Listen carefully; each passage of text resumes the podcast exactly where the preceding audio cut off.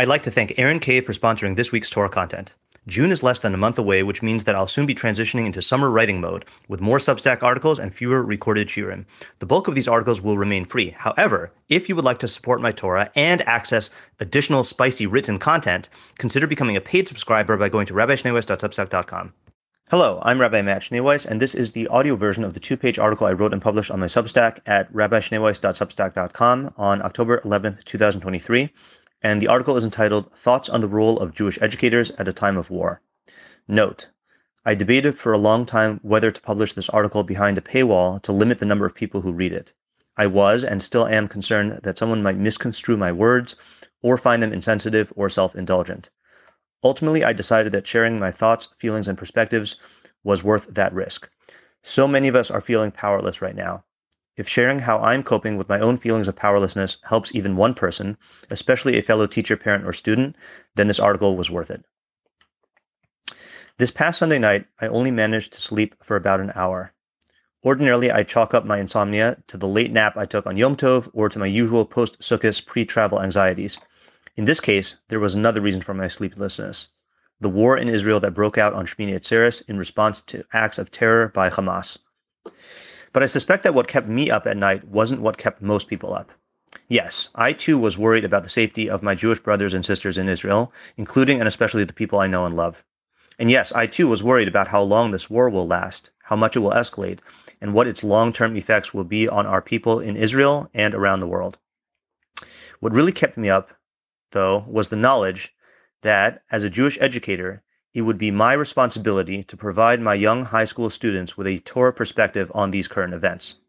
I would be expected to answer questions about God's justice, about what our response should be, about how to deal with our feelings of fear, grief, and anger, and questions I wouldn't even be able to predict. I fielded a wide variety of difficult questions throughout my 14 years of teaching, but this is the first time I found myself in the position of teaching high school students during a t- catastrophe of this magnitude, and I did not feel up to the task.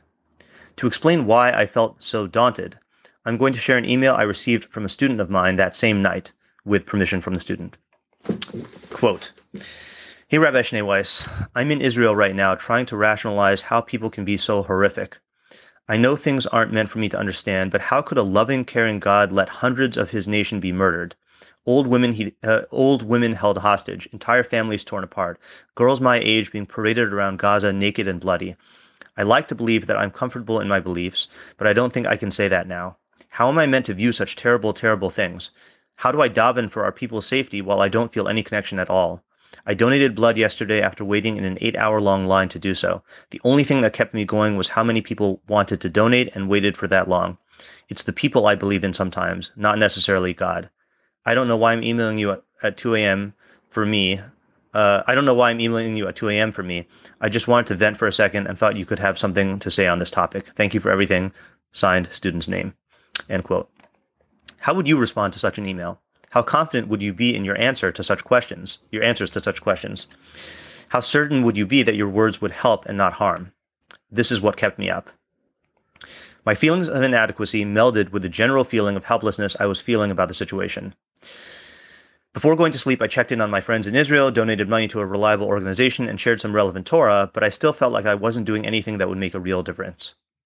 Then I remembered a midrash in Eicha Rabbah, Pischa number two, which utterly shifted my perspective on my own role. Quote, Rebbe used to send Rav Asi and Rav Ami to go out and improve Jewish education in the cities of the land of Israel. They would enter the cities and say to the people, Bring us the Neturei Karta, the guardians of the city. The townsmen would then bring before them the man in charge of guarding the city or the chief policeman. But Rav Asi and Rav Ami would then say to them, These are the guardians of the city? No, these are the destroyers of the city. The people would ask them, Who then are the true guardians of the city? They would answer them, The true guardians are the teachers of Scripture and the teachers of Mishnah, who recite the scriptural verses and teach the Mishnah and are heedful of the study of Torah day and night, in fulfillment of that which is written in Yehoshua 1 8, You shall study it day and night. And scripture also presents this concept about how cities are guarded in Tehillim 127.1. If Hashem does not build a house, its builders toil in vain. If Hashem does not guard a city, its sentry stands in vain. End quote from the Midrash. On the surface, the stance taken by Rabbi Asi and Rabbi Ami seems arrogant, hyperbolic, and naive. Granted, the teachers of Torah are important, and the merit of their Torah study undoubtedly protects the city, but how can they go so far as to call the city guards and policemen the destroyers of the city? Maharzu, in his commentary on that midrash, answers, quote, If all the citizens' security is in these guards alone, then the city will certainly be destroyed. As it is stated, if Hashem does not build a house, its builders toil in vain. If Hashem does not guard a city, its sentry stands in vain. And as it is stated in Yeshayahu 62:6, Upon your walls, O Jerusalem, have I posted guardians, all the day and all the night. They will never be silent. You who recall Hashem, be not silent.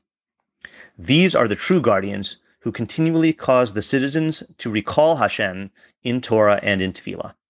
End quote from the Maharzu. Those who, physically guard the city certainly contribute to its protection.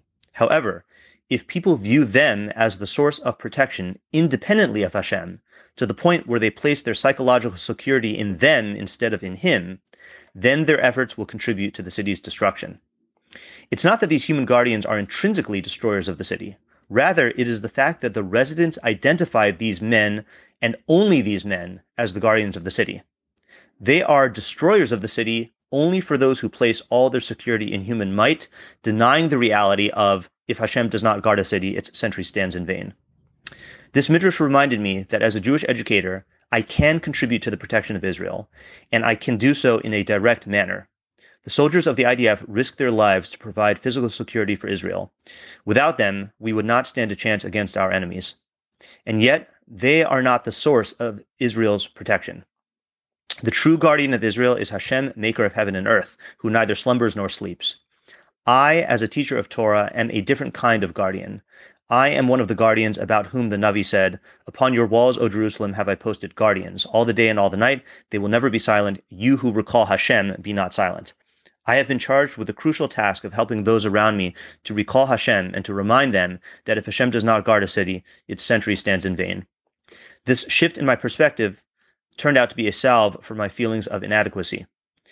I have never served in any military position, but I imagine that soldiers also don't feel 100% confident in the correctness of the decisions they're forced to make in the heat of battle, even when the stakes are high. They simply make the best decisions they can, given their knowledge, their skills, and their circumstances. And so should I. Will I make mistakes or give bad answers or fail to provide the emotional support and religious guidance my students seek? Inevitably. But all I can do is give it my best shot and place my security in Hashem. May Hashem help us find our own ways to contribute to Israel's welfare, and may He grant our efforts success. If you've gained from what you've learned here today, please consider contributing to my Patreon at www.patreon.com slash Rabbi Schneeweiss. Alternatively, if you would like to make a direct contribution to the Rabbi Schneeweiss Torah Content Fund, my Venmo is at matt-schneeweiss, and my Zelle slash Chase QuickPay and PayPal are mattschneeweiss at gmail.com. Even a small contribution goes a long way to covering the cost of my podcast and will provide me with the financial freedom to produce even more Torah content for you. If you would like to sponsor an article, shiur, or podcast episode, or if you are interested in enlisting my services as a teacher or tutor, you can reach me at rabbischneeweiss at gmail.com. Thank you to my listeners for listening. Thank you to my readers for reading. And thank you to my supporters for supporting my efforts to make Torah ideas available and accessible to everyone.